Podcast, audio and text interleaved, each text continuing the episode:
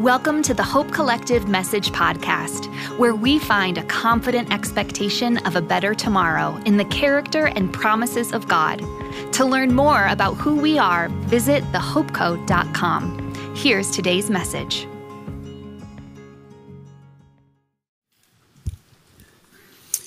We're the book of Matthew, chapter 14, verses 22 to 32. I'll be reading from the ESV. Immediately, he made the disciples get into the boat and go before him to the other side while he dismissed the crowds. And after he had dismissed the crowds, he went up on the mountain by himself to pray. When evening came, he was there alone. But the boat by this time was a long way from the land, beaten by the waves, for the wind was against them. And in the fourth watch of the night, he came to them, walking on the sea. But when the disciples saw him walking on the sea, they were terrified and said, It is a ghost. And they cried out in fear. But immediately Jesus spoke to them, saying, Take heart, it is I. Do not be afraid. And Peter answered him, Lord, if it is you, command me to come to you on the water. He said, Come. And so Peter got out of the boat and walked on the water and came to Jesus. But when he saw the wind, he was afraid. And beginning to sink, he cried out, Lord, save me. And Jesus immediately reached out his hand and took hold of him, saying to him, O you of little faith, why did you doubt? And when they got into the boat, the wind ceased. This is the word of the Lord. And let's pray together. Jesus, as you taught us to pray, so we pray today. Our Father, who art in heaven, hallowed be your name. Your kingdom come, thy will be done, on earth as it is in heaven. Give us this day our daily bread, and forgive us our trespasses, as we forgive those who trespass against us. And lead us not into temptation, but deliver us from evil. For thine is the kingdom, and the power, and the glory, forever and ever. Amen. Amen. You may have a seat. Well, it's awesome to be with you, Hope. How are you? Man, I was watching that video and I was thinking, wow, this woman is so intense. Her energy is so high. She talks so fast. And then, and then I, I just got a chance to sit through here with you guys. I have rarely met a group of people who matched my level of intensity. But the worship service this morning, my goodness, you guys are up and at 'em. In fact, I, uh, I'm going to be hitting the uh, scriptures in a minute. We're going to get into that. I'll just give you a few comments, get you oriented to me, get you used to my pace of talking. But I just, uh, I thought the, the title today of my uh, sermon to you is so fitting. It is Wake Up, Wake Up. And we'll get to that for a minute, but you don't need that. You are all awake. I don't know if you've already been in the coffee shop or what, but I was driving over here and I'm going to tell you, I am of little faith because I brought my nephew Sam, who celebrates his ninth birthday in two days. And, and, and, and he was he was ready to go and, and he wanted to come. He, I, I tried to talk him to come in at 10.30. Then I felt guilty. I was like, he wants to come for both services. I went and picked him up to bring him here. And I said, I hope there's 50 people in church. And he was like, we'll be like Abraham. We'll go like 50, 40, 30, 10, if you know the story. So we're so happy that there's some of you here. In fact, I thought that the pastor might be out of town and I got to meet Pastor Dave today. So it's all good. But seriously, the Hope Collective is such a great concept, you know, the church obviously, but the name, and it matches what we do. I don't know if many of you know, but my my right hand human on this world, Irina, comes to this church. She's part of this church body. And it, it, she's talked you guys up for so long. Like, I just was like, man, they better match the description. And you do, you do. And this is just the 8 o'clock, 9 o'clock service. Like, imagine what it's going to be like at 11, right? And everyone's like, wait, wait, wait, what? What? Like, this is where everyone who's serious about the faith comes, right? I came in at 8 o'clock, and some of you are already here for communion. Wow. By the way, those of you who didn't come, what's your excuse? just teasing, just teasing. We come just the way we are, however you come. But uh, but the Hope Collective, that word hope. In fact, everywhere I look, I see shirts with people wearing the Hope shirt. I love this. Our vision for our ministry, even though my ministry we call it Living with Power Ministries, our vision is bringing hope to the world. Our podcast is called the Hope Podcast. We had for a while we had the concept of the ranch that sort of took a little bump, but we called it the Hope Ranch. So hope is a thread that is so powerful in what I do and what I believe. You what is hope? Well, hope is believing the goodness of God.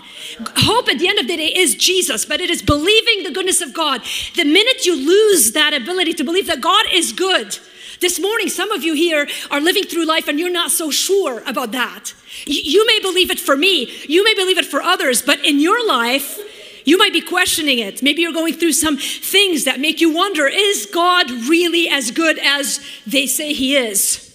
Maybe you started off in the faith and you used to believe that. And maybe now you're here and you're questioning it. Listen, I promise you, He is. He is. I've lived as a Christian now for a number of years. I grew up in Beirut, Lebanon. And by the way, outstanding job saying my last name. I think you said it better than I do. So I am very impressed with that. But seriously, it is really an honor to be here. There's no better way. In fact, Sam reminded me coming here that I spoke at a women's conference on my birthday in April. And now he said, and now here we are on New Year's, and you get to teach God's word on this day. And I just thought, what an honor. There's no better place that I would rather be. And I think there's something, I know this country was torn. I think half the churches in the US didn't want, you know, debated whether you should be in church on Christmas Day. Did you guys go through that battle with your families? Like it was like World War III, seriously, like like we dropped a bomb on Christmas Eve in our home, in our family, because we said we're going to church on Sunday morning when we'd been there on Christmas Eve. And, and there was like this World War III, like half the family was like, What do you mean you're going? We always open gifts in the morning. And the other half is like, We're going to church. And there was this big debate about it. And, and it was crazy. We went to church and I'm like, It's Christmas. How do you debate about going to church on the morning of Jesus being born? It makes no sense. So we were in church, but but but now this is non-controversial, right? This is like Sunday, day one, 1 1 23. Like, is there even a better beginning of the year than starting on Sunday? I love it. I just, I like it. It's crisp and clean. And, and if you're a neat freak like I am, it just like is a chance to turn the page. And we're starting this year. And I hope that you're ready for this year. I was cleaning my Bible. In fact, yesterday I was cleaning some things and I was going through some little things. You know how your Bible, by the end of the year, you're like, you start the year and it's empty. And then by the end, you've got all these little papers. And you're like, wait, what is this stuff? And I was going through it. And one of them I thought was very fitting for the new year. And it was like a little thing I had clipped. And it's, uh, I think it's very fitting as we approach this new year, many of you are already thinking, what's your word for the year? Or what's your theme for the year? What's your verse for the year? And, and so this is, uh, this is good. Alice in Wonderland, I, don't know how familiar you are with her, but I hope some.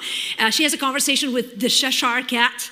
And uh, that's a hard word to pronounce, especially for a Lebanese. By the way, your pastor is going to Lebanon, I heard this week. His life's going to be changed. He's going to come back saved. No, just teasing. Just teasing.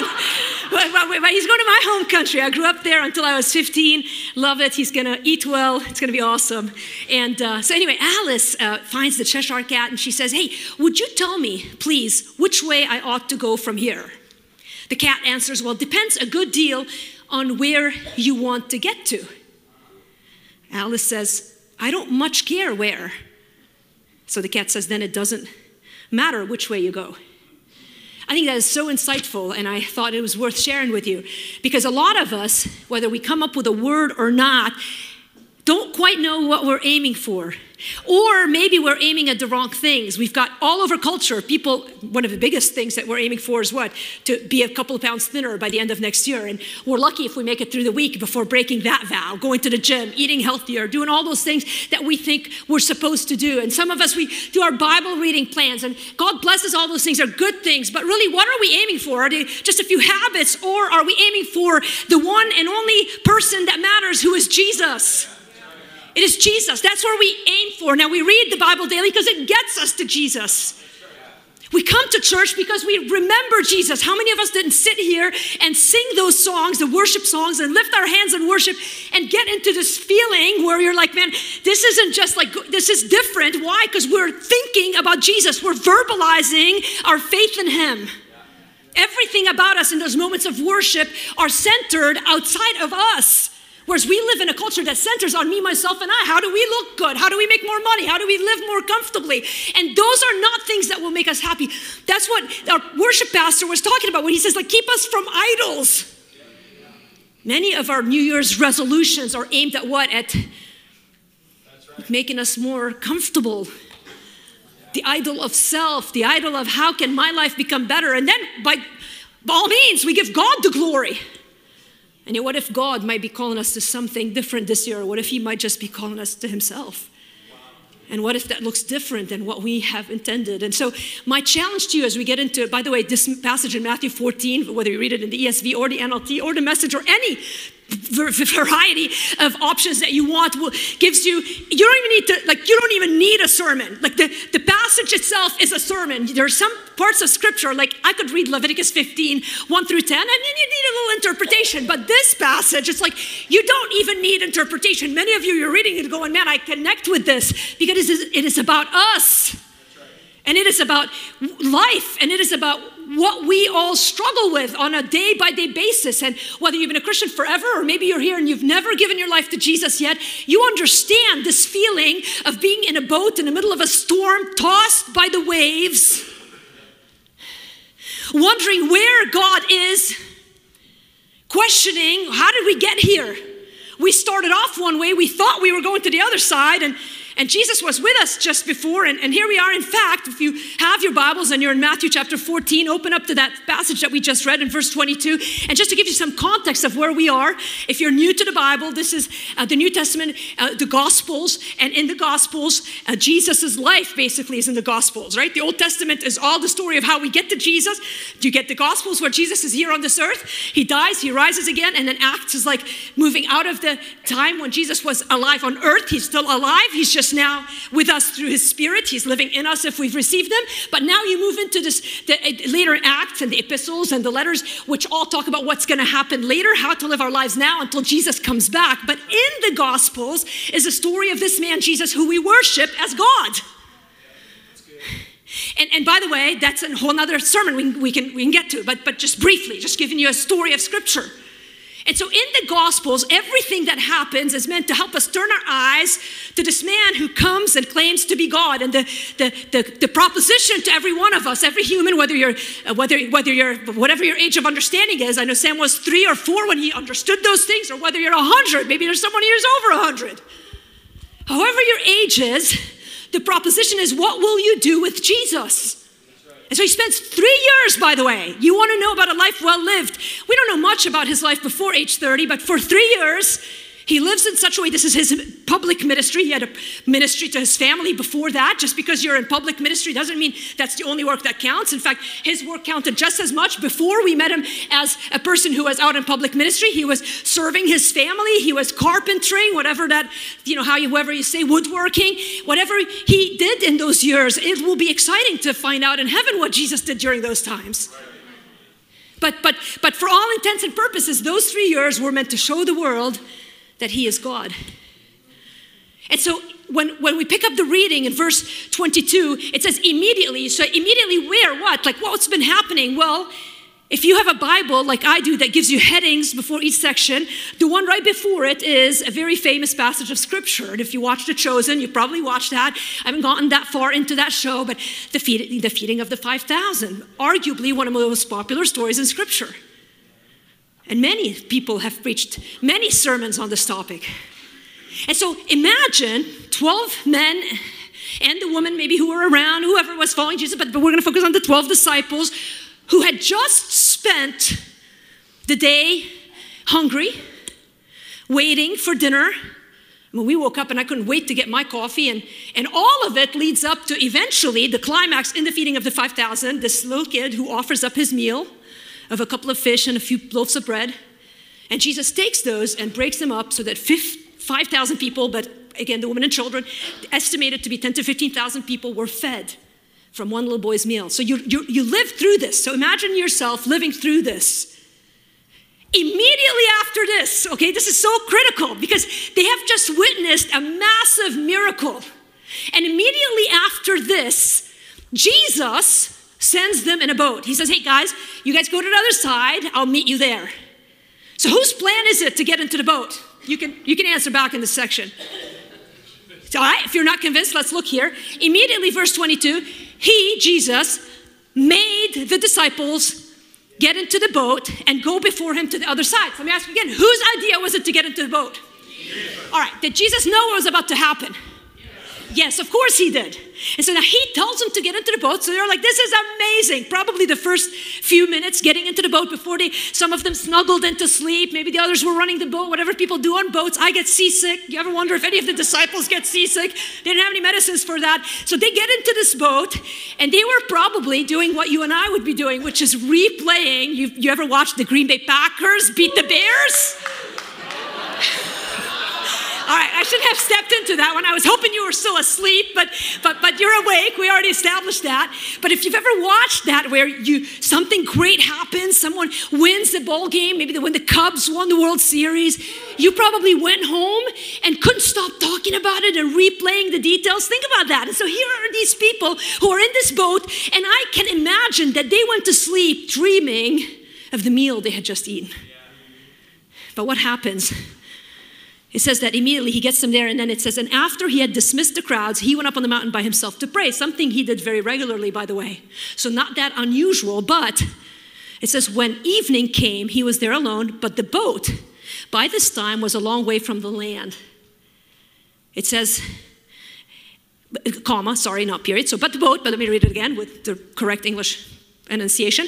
But the boat by this time was a long way from the land, beaten by the waves for the wind was against them.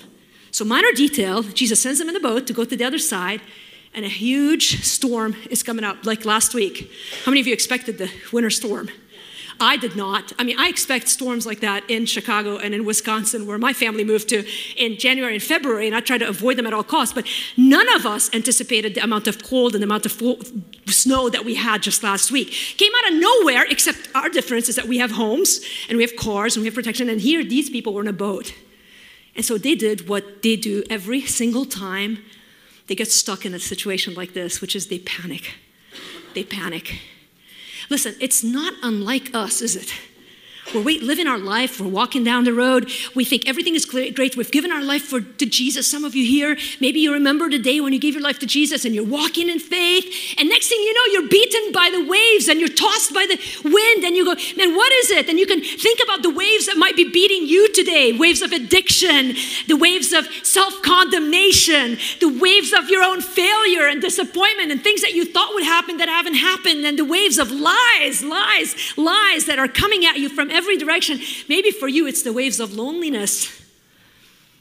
52% of people in the United States are single. The same is in the church, by the way. Now, now, mind you, coming off of Christmas, some of you are thinking, I wish I was single, right? Because Christmas is stressful enough with all of the people in your home but it gets lonely. And so it might be the waves of loneliness that are moving you to and fro. Maybe you thought the church community that you were in would step up and invite you over for Christmas, and instead you ate spam out of a can. I don't know why I thought of spam just now. Someone had it on Facebook yesterday. but they were in Hawaii, they were eating spam. Maybe it's the waves of broken dreams, things that you thought God would do in your life. You start to wonder, God, how could you do this to me? You're the one who sent me into this boat. God, what happened here? And, and, and, and I think right now, in this era of American Christianity, there's an element of it that's happening in our, in our country, outside of our own personal life. There's a, there's a feeling in America that there's a sense in America that what has happened is that God has sort of somehow abandoned the church. This country, we are told, started on Christian principles and, and all of the things that went along with that prayer in the schools and the Ten Commandments. And now we're being told you can't do that. In fact, you're being attacked and canceled if you believe a biblical worldview. Like we see this happening. And so there's a sense globally in our country that's like looking, going like, whoa, where is God? How did this happen to us? It's like the waves of politics are against us and we're freaking out. And when we freak out, people do all sorts of things. Some people get on social media and want to yell louder because if we yell louder, then we're right. Because if you yell louder, that means your point is better made, right? right. It's not. We get together and bemoan our lot. How could this happen to us? Do you think it's a surprise to the King of Kings and Lord of Lords that we're in the plight we're in in this country? Do you not think that He did not invite us into the boat for a purpose? The problem is that it takes so long. Most of us could handle being in the boat. It's not, it's not the waves that bother us, it's how long the waves last. Do you know what bothers me about this story when you keep reading? So they're beaten by the waves and tossed. It says, In the fourth watch of the night, he came to them. In the fourth watch of the night. It, it, fourth watch of the night is an important concept. And if you've been in church for any length of time, you've probably heard a sermon on Matthew chapter 14, verse 22, and you understand that the fourth watch of the night is between 3 a.m. and 6 a.m. Okay, if anybody here worked night shift ever? I'm an ER doctor by training, so I worked night shift for multiple years. It is the worst possible thing that could happen to a human being working night shift. All right, and the, of all the hatred that I have for night shift, the worst that can happen is at 3 a.m. There is something onerous and sick and, and, and, and, and, and, and beyond human that happens at 3 a.m. Now, if you're a night person, you love it. You're like, I live for that moment. Like everyone's asleep. I'm so happy. I am the opposite. I wake up in the morning at 4.30. So what most people hate, I, like I'm the opposite. I'm a morning person to the nth degree. But at 3 in the morning, it didn't matter if I slept all day the day before. It didn't matter if I had had uh, 10 cups of coffee the night before showing up to the shift. At 3 a.m., it was like you hit a wall something happens where you just run out of steam. And that's what happens in our Christian life. We'd be fine if Jesus would show up at 11 p.m. or at 1 a.m. God will even give you till 2 a.m., but you're waiting till 3:30 or 4. And, and what happens at that point is we've given up all hope. We're speaking about hope. Hope is believing the goodness of God. We believed it at 10, we believed it at 11, we believed it even until 1. But something happens at 3 in the morning where we are done. Our hope is asleep, sound asleep. That's where some of you might be today. You go, not me. I've been a Christian since I was. Listen, it happened to me. We just don't see it coming. We think everything is fine. We're walking our life. We are saying yes to Jesus. We're crossing off days on our Bible reading plan. And then out of the blue, a wave hits us and the wind blows on us. And at first, we're like, we're good. I'm good. I'm good, Lord. I believe in you. Romans 8 28, all things work together for good to those who love God. We write it, we tattoo it on our arms. I don't have a single tattoo. I think I'm the only Christian left in the United States who doesn't have a tattoo. And Pastor Dave, all right, there's a few of us. We're all here. That's why we're at church at 8 a.m. in the morning, right? Everyone else with tattoos is sleeping. we're already awake. We don't need to wake up. And then 11 o'clock rolls around. And then I'll write the verse on the card for you. Here, all things work together for good. You're not ready to deny it, but you don't quite believe it for you. I called this message Wake Up, but the subtitle that I put in is this It's time to flip the script. We don't need to wake up to our ill health and our need to get Botox or whatever it is that this world tells us we need. What we need to wake up to in 2023, men and women here, whether you're 8, 9, 50, 90, what we need to wake up to is this narrative that we have fed ourselves that the best days are behind us. What we need to wake up to is the idea that God has led us into the deep where the waves are against us and where He's not ever going to show up. But it's okay because we can make it until heaven if we try hard enough. Some of us are trying that strategy. We're hanging on for dear life, thinking it's okay. I think I can make it to heaven. Jesus died for my sins. It'll be good. I'm going to suffer until then. Listen, there's more to the Christian life than this.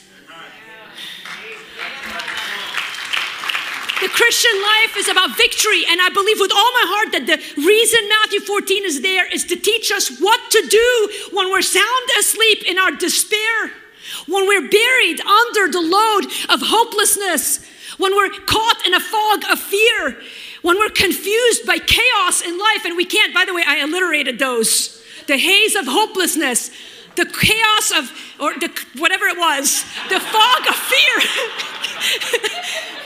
I thought it was good. I was like, you, got, you guys Baptists? I thought Assemblies of works here too. But we are. We fed ourselves so much negativity. Listen, the greatest danger in speaking about changing your mind and thoughts is that we can become so worldly in it.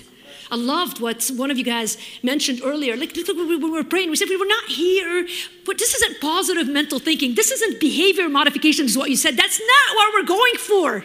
We're going for heart transformation. We want to see something that only Jesus can do. And if walking on water is something humanly possible, we'd, would all be there right now. Even on Lake Michigan, I'd be afraid to walk in the ice because you never know what could crack open. But, but if Christ invites us to get out of the boat and walk on water, then by all means, you will be able to do it. And so that is the kind of awakening that you and I need. It is a flipping of the script in our minds to the reality of who God is and what He has promised you and me. No matter how high the waves, no matter how strong the winds that are against you right now. Four application points and I know sometimes people get nervous when you don't hit the application points at the end. You already got and getting the sermon, you know, notes, all these things are just they're just techniques to help us follow. What we need is a move of God. Doesn't matter how it comes. You don't need three points that match. You just need the Spirit to open your heart and soften it.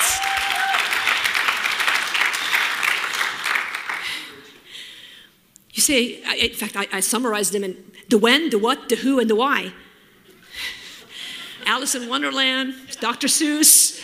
The when, the what, the who, and the why. The first, it's never too late to flip the script. You may be here and go, man, not me, man. I'm, I'm, I'm in my golden years. And, and, and, listen, you say, when is the time to flip the script? Listen, in the fourth watch of the night. The story happens in the fourth watch of the night. Now is the time. You go, the when, the now. Now is the time. Listen, I don't care what's happened in your life so far. I care in that I love you. I hurt for you. I hurt for me. I look at things that in my life and I think, how did this story play out this way? I've spent countless hours discussing the intricacies of disappointment in my life with therapy. How? Why? Did God allow this? I believed him. I circled the verse. I wrote the date on it. I thought he was going to come through. I've mourned and lamented those things that I expected him to do. Now is the time to flip the script. Listen, your best days are ahead of you. Wake up from this hopelessness and despair, Christian. And if you're not a Christian, the invitation for you is to come. So that's the who, that's the that's the when. I'm sorry. Now the what, the what. It's that it's God's plan for you to flip the script. It's not my idea. It's not some some Baptist preacher somewhere that thought, man, it'd be really really a good church growth strategy. We're gonna have this, this amazing thing where like we tell people that God's gonna do some great things in their life, and they're gonna believe it. And they're gonna come to church. They're gonna want to read their Bibles. They're gonna come and give more money. Our church is gonna grow. Then more people are gonna hear. That is not what's happening. Here's what's happening in the story. There is a Savior who just fed 5,000 people with a kid's meal, and who knows that you and I are still going to doubt. He's not surprised. In fact, he's not even surprised later when Peter gets out of the boat, by the way. He's not surprised that Peter's gonna look around and go, ah, I'm screwed here. Like he knows it. But he puts this story as well as myriad other stories in scripture, myriad, a lot, in case you don't speak proper English like me. he puts these stories in scripture for us, for us, not just for the disciples, for us, to remind us that he's the one who's building the story for a reason. He wanted this to play out this way. He wasn't surprised that Peter was going to ask to come out of the boat. He, he wasn't surprised about it. In fact, there, although this is the only gospel that tells the story of Peter walking on water, there are other incidents reported to scripture of, of, of, of storms and of the disciples being with them. In fact, one story in Mark chapter 2, I believe, is or 3, it's where, where the disciples are in the boat with Jesus, but get this, Jesus is sound asleep. Like, how insulting is that? Like, the Savior of the world is asleep and we're drowning. In fact, they're so upset, they wake him up and they tell him. And you know what he does? He stops the waves and the wind. And they're shocked. Do you not think that Jesus knows the plight that you're in? The what is that it is your purpose to be in this place. The what is that it is Christ's invitation for you not just to step into the storm tossed boat, But to come to a place right now in your life where, like Peter, you go, okay, I'm going to get out of the boat. For a moment, Peter didn't care about the storms and the waves. They were still going on. We hear that the storm didn't end till the end of the story, but in that moment, in the middle of the storm, we see Peter, who, and by the way, when Jesus first shows up, they don't even recognize him. Haven't you been there before? Haven't you been there where you're like, you're going through hell, pretty much? Whether it's a broken marriage, whether it's your kids, the prodigals, a job, you maybe now you're sitting here, you're like, we just got off Christmas, we don't have money to pay. Like whatever it is that you're going through, and you can't recognize him. You read the Bible, you open, you're like, I just don't see him, I don't see him. What, what happened? Repeatedly in scripture. The disciples on the road to Emmaus, they're walking down the road. Jesus is with them. They can't even see him. They don't recognize him. It happens to us all the time. Right now, in the place that you're in, as you are feeling the, the, the soaking wetness of the ocean hitting you and the wind boisterously moving you across the waves, listen, Jesus is with you. He's promised to never leave us nor forsake us. God, I don't recognize him. That doesn't mean he's not there. You start declaring it by faith. God, I know you're here. I know you've led me here. I know it is your purpose for me to get through this.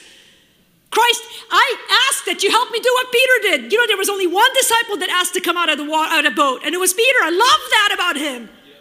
People want to always talk about Peter and what he is and what he isn't, and but what I see is a man who had courage enough to step out of the boat. Why? Because he recognized Jesus. We only talk about him walking on water, nobody else did it. Think about it.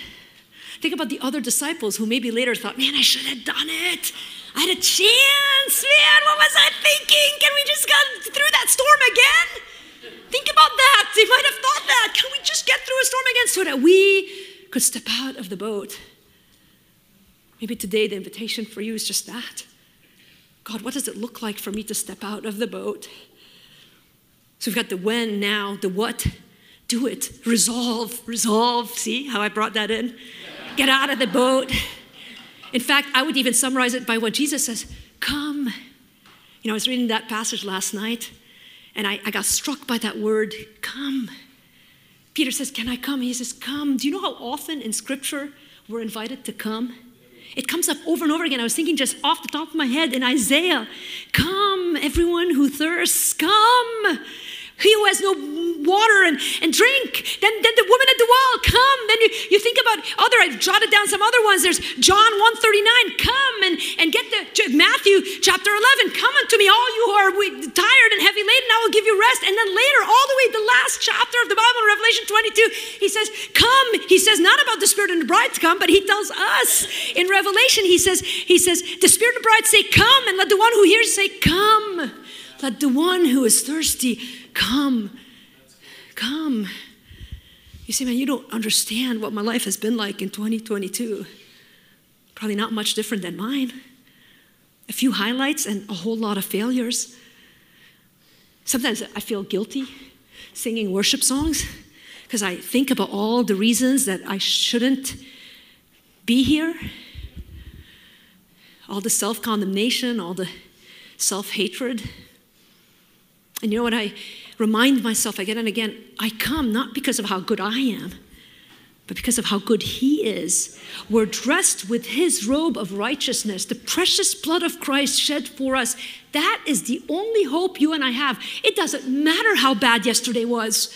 And this isn't about turning the page on 2022. This is the reality of our life. Every day is a chance to wake up and come in new mercies and say, Christ is not me, it is you who has allowed me to not tiptoe into the presence of God, but to walk boldly into the throne of grace because of Him. Do you believe these things, or are they just good verses that you write on cards that you can't remember you memorized? Do you believe it? And if you do, why aren't you stepping out of the boat and running towards Jesus? You go, well, it's because what happens next. Because how many of us haven't done that? You step out of the boat and you're fine for a step or two.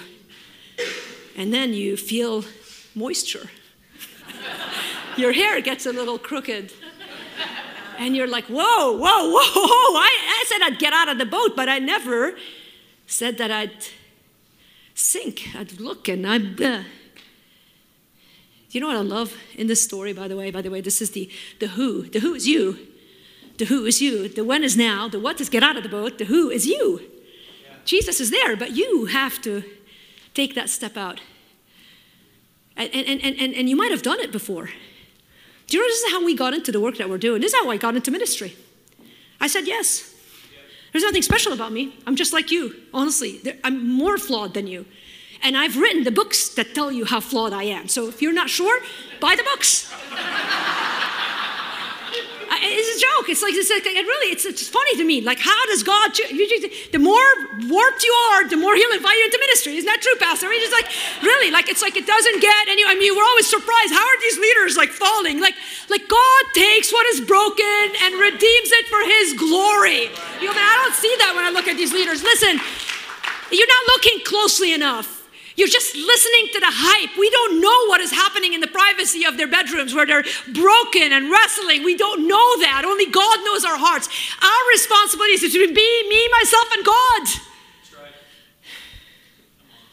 And so you go, man, I, have been, I've been tossed to and fro. And so as I wrap up, let me give you just here, if you like lists, what will come this year as you step into the boat, because this is going to be your invitation. In a couple of minutes, we're going to close. There's one more point, but it's the wraparound point. So if you're in the worship team, start thinking about coming up here. You start playing. He told me you can be direct. I said, yeah, well, I'm an ER doctor. You can take your clothes off now. Here's where trouble will come from for you as you say yes to God and step out of the boat. I just wrote down a few categories. First of all, you will get continual discouragement. I guarantee you. This idea that I don't have what it takes. Whatever God is inviting you to, whether it's work with Syrian refugees like I'm doing, whether it's a ministry or whether it's a new job, maybe it's marriage, maybe you're single and God's inviting you into marriage, whatever it is, you will be continually discouraged. This is Satan's greatest technique to get us off the mark. Here's another one past disappointment. I've tried and I've failed before that builds up shame in your life. Past disappointment. Here's another one words of defeat. Not just continual discouragement, but words of defeat. That's that narrative that you continue to say to yourself. My biggest gift from my team has been a reminder I am a Eeyore to the nth degree. I can take a beautiful sunset and turn it into a disaster verbally because I'm just always looking for ways that people are going to die and how I need to avoid it. This is what I'm skilled to do. They pay me to do that. And it is overflowed into my Christian life and it is a habit that needs to be broken. Your words of defeat will kill you. And this is the idea that I'll never make it. I'll never make it. Here's another one. We're coming out of Christmas. Family division and relational conflict not just relational conflict, but family division.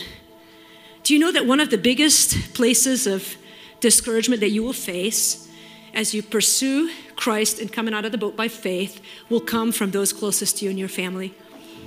This morning I was reading in my Bible some of the plans that I have for the year, and I see a theme. I read in Genesis where the man and the woman get married and they leave the family and cleave, and then I read in in, in, in, one of the other passages in the New Testament where, where, where Jesus sees uh, the disciples and they're building, they're fixing the nets. You know, there's Peter, James, and John, they're all fishermen, and he comes up to them and he says, Follow me. And you know what they had to do? They had to leave the family business and follow him.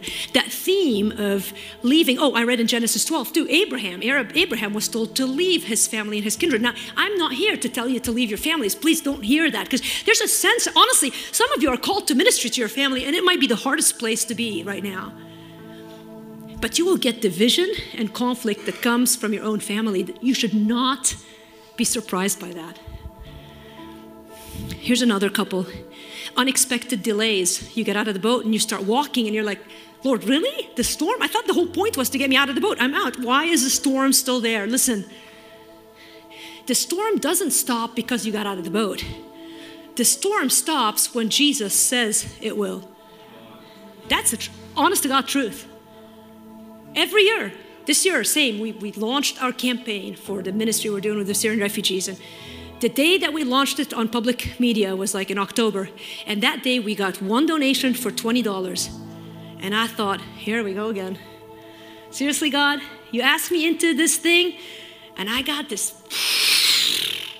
defeat, discouragement. What did I do? I should stick to my day job. It's good and bad to be a doctor in ministry. It's bad because you're always like, I'm out.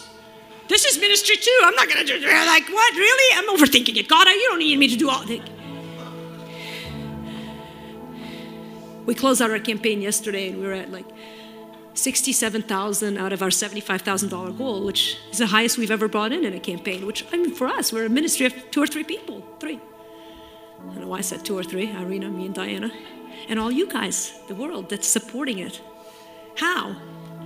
Because Jesus decides when the storm will end. God often will take away what we most trust in so that we learn to trust Him alone. God will often do that in your life. Whatever it is that you're trusting, He'll take away. Listen, sometimes for a season doesn't it's not doesn't mean forever. I'm not scaring you. You're like, well, I love my husband. I'm not saying anything bad's going to happen to you. Like I, I don't have that power. But if you're resting in your husband as your main point of security, wake up. Wake up. Only Jesus is our security. So unexpected delays, and then plain old fatigue. Some of you are there right now, you're tired. You're supposed to be feel renewed. It's the beginning of the year and you're just exhausted. Listen, you might just need a vacation. Don't quit. Take some time off and stay on the water. My last point, and I'm wrapping up, and this is a short one, and we didn't read the verse interestingly as we read the passage before, so read it with me. In verse 32, it says, And they got into the boat so he, so first we read it before, but just to summarize, Peter gets out of the boat. The storm hits him. He sees the wind, and Christ grabs him. He doesn't say, "Oh, Peter, Peter, Peter, Peter, you don't have any faith. You better sink for a few minutes. You suffer consequences here." Doesn't do that. He grabs him. Says, Oh, you have a little faith. Why'd you doubt? And When they got into the boat, so now they're in the boat, the storm's still going on. Now the wind ceases. And then here, and those in the boat worshiped him, saying, Truly, you are the Son of God. The why, the why, why, why is all this? Why?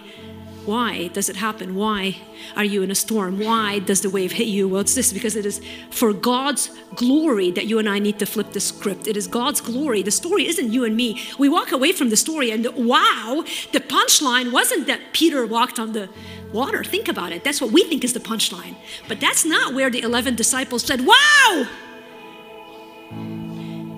they ended the night or the morning at this point and they looked at Jesus and they said, Wow, you must be God.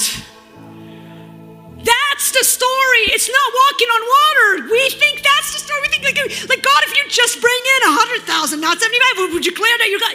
It's not about the storm. It's about our Savior who opens his arms wide and says, Come. Come however broken you are, come however disappointed you are. Stand up with me as we close in prayer. Maybe you're here today and you've never heeded the message of Jesus to come to Him for salvation. This could be the day for you to become a child of God.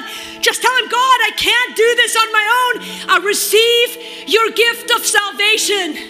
What does that mean? That means that you believe Jesus took your sin on the cross. We come to him not because of what we've done, but because of his work on the cross for us. He died and shed his blood and gave up his life as a punishment for your and my sin. That's our free gift. Not that we are like, God, I'm spending the next 30 years impressing you with how good I am. It's because he's already paid the price. If that's you and you want to receive, in fact, close your eyes as we're standing up. Yeah, know, how y'all know how to do an invitation. I can already tell. Bow your heads, close your eyes here. Maybe you're here and you want to receive Jesus. Just raise your hand if that's you. You're like, I never gave my life to Jesus. I want to do it today. Just raise your hand if that's you. If you've never received Jesus and you want to receive him today, raise your hand. I appreciate it. I appreciate it. I'm going to pray in a minute with you. When I ask God, I'm going to help you if you've never prayed before. I'm just going to pray and you pray the same thing in your mouth. Listen, it's not your prayer that saves you, it is the death of Jesus on the cross. But maybe you're here and you've been with Jesus for years. What is God asking you to do this year? To get out of this fog of fear and this haze of confusion and this wallowing misery of despair, what is the step of faith that He's asking you to take? Maybe it's a new ministry, maybe it is a financial gift that He's put on your heart, maybe it is a relationship that He wants you to move towards. What is it that God is inviting you to come, come, get take that one step? I don't need you to resolve the world, I just need you to take that step of faith. Maybe it is to take a vacation for the first time this year. Christian, if you're here and the Spirit of God has spoken to you, raise your hand. Just one thing that is clear in your mind God, I've been putting it off. I've been fighting it, man. I've been sunk under the wave of addiction. And I'm here and I want 2023 to be a year of freedom, a year of wakefulness. Not about politics, not about, about worldly things, but here in my heart to know that I am right with you. And that I'm living my life for your glory, for your glory, not mine, God. Not to show off that I can walk on water, but that you are the reason that we are in the storm and the reason that we're going to get through it.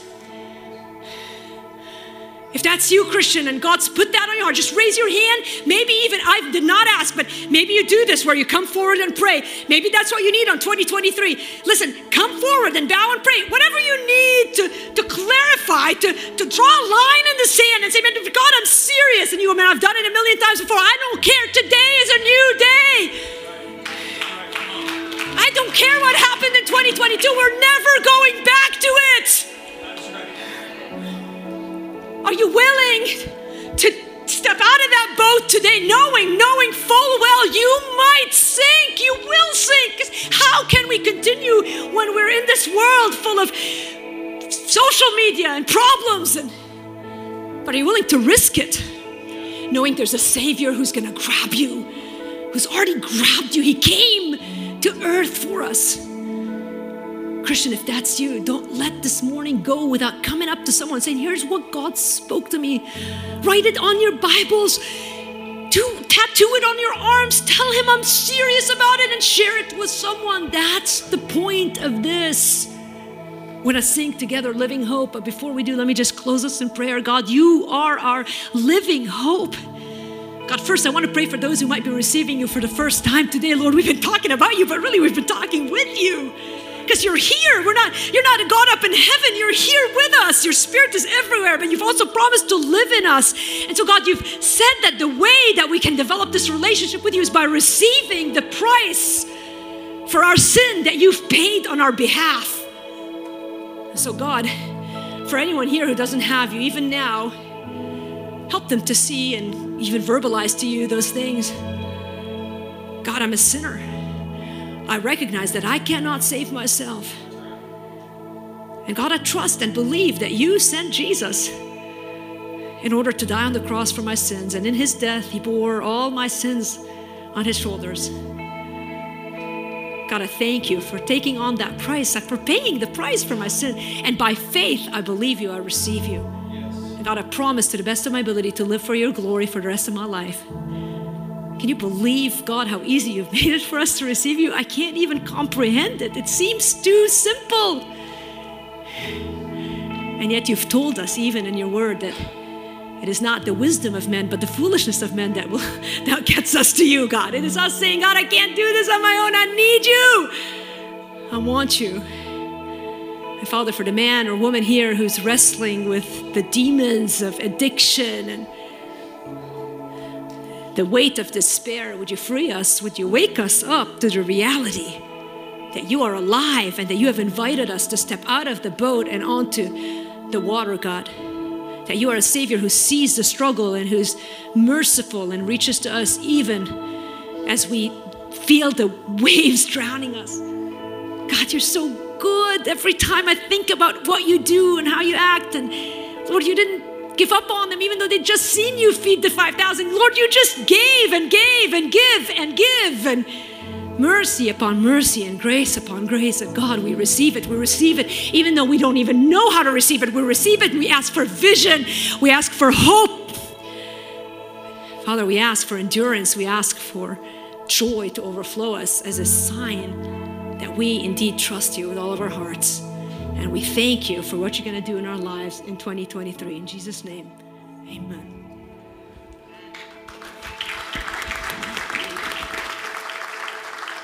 I'll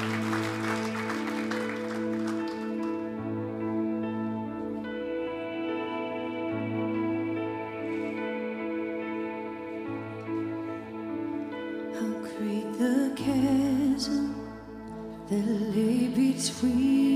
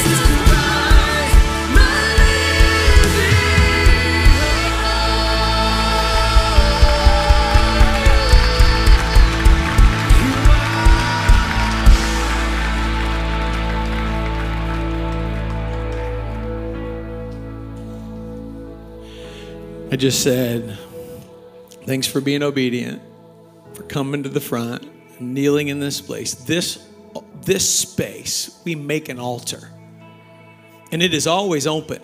I think sometimes we're so timid in this space. God is calling us to move. Movement is important. God has made the move to the cross for us. And there are times when we physically are, need to move toward Him. And, and I, what, the reason I'm saying that is because you are free to do that. And here's the promise the moment you do, someone will always meet you here.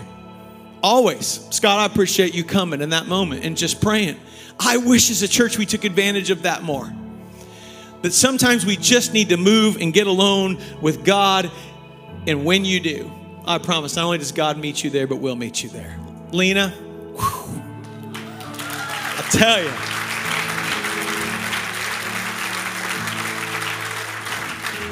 So I'm gonna, I'm gonna say kindred spirit. Okay? Um, I talk fast, I yell, which we call preaching, right? And passion. Um, but bigger than that, your message and your heart. Um, this is an invitation from the Hope Collective to you that we would walk in relationship.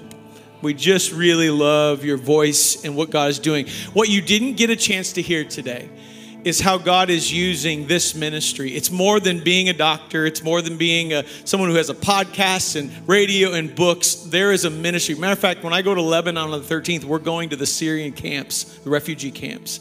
And the ministry that you're doing there, we want to partner with. And here's what we were going to do. When we asked Lina to come, um, she said, I don't need, an, I don't need an, an honorarium. I don't need that. But if you want to give to the refugee crisis in Syria, that's what we're doing. That doesn't happen often, guys, where someone comes and says, I don't want the honorarium, but I do. And so, what we were going to do is we were going to take an offering at the end of service. God had a different plan. What we needed to do was respond to God's word. So, no offering. Here's why because at the end of the year, we asked you to end strong with the capital campaign that God has us on, the journey of giving hope to our community. I want you to know that we are $150,000 over where we thought we would be at the end of the year.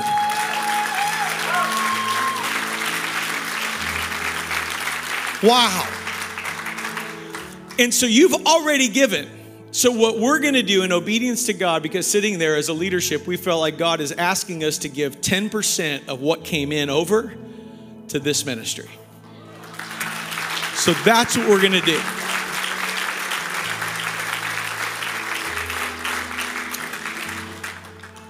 So, because you gave, as a church, we're going to model what it looks like. So, we're going to give $15,000 toward what you're doing in Syria.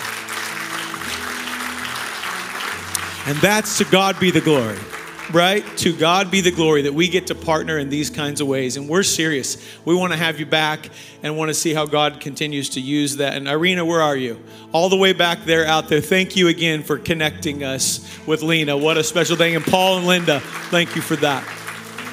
If you get a chance, join the Resolve study. It's going to be awesome. Happy New Year. What a way to start. We love you. May you experience Jesus this year in ways you never have.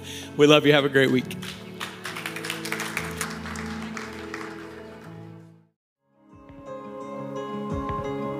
Thanks for spending time with the Hope Collective. If you appreciated this message, we hope you'll subscribe to the podcast or share it with a friend.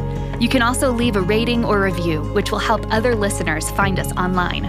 Thanks again for joining us.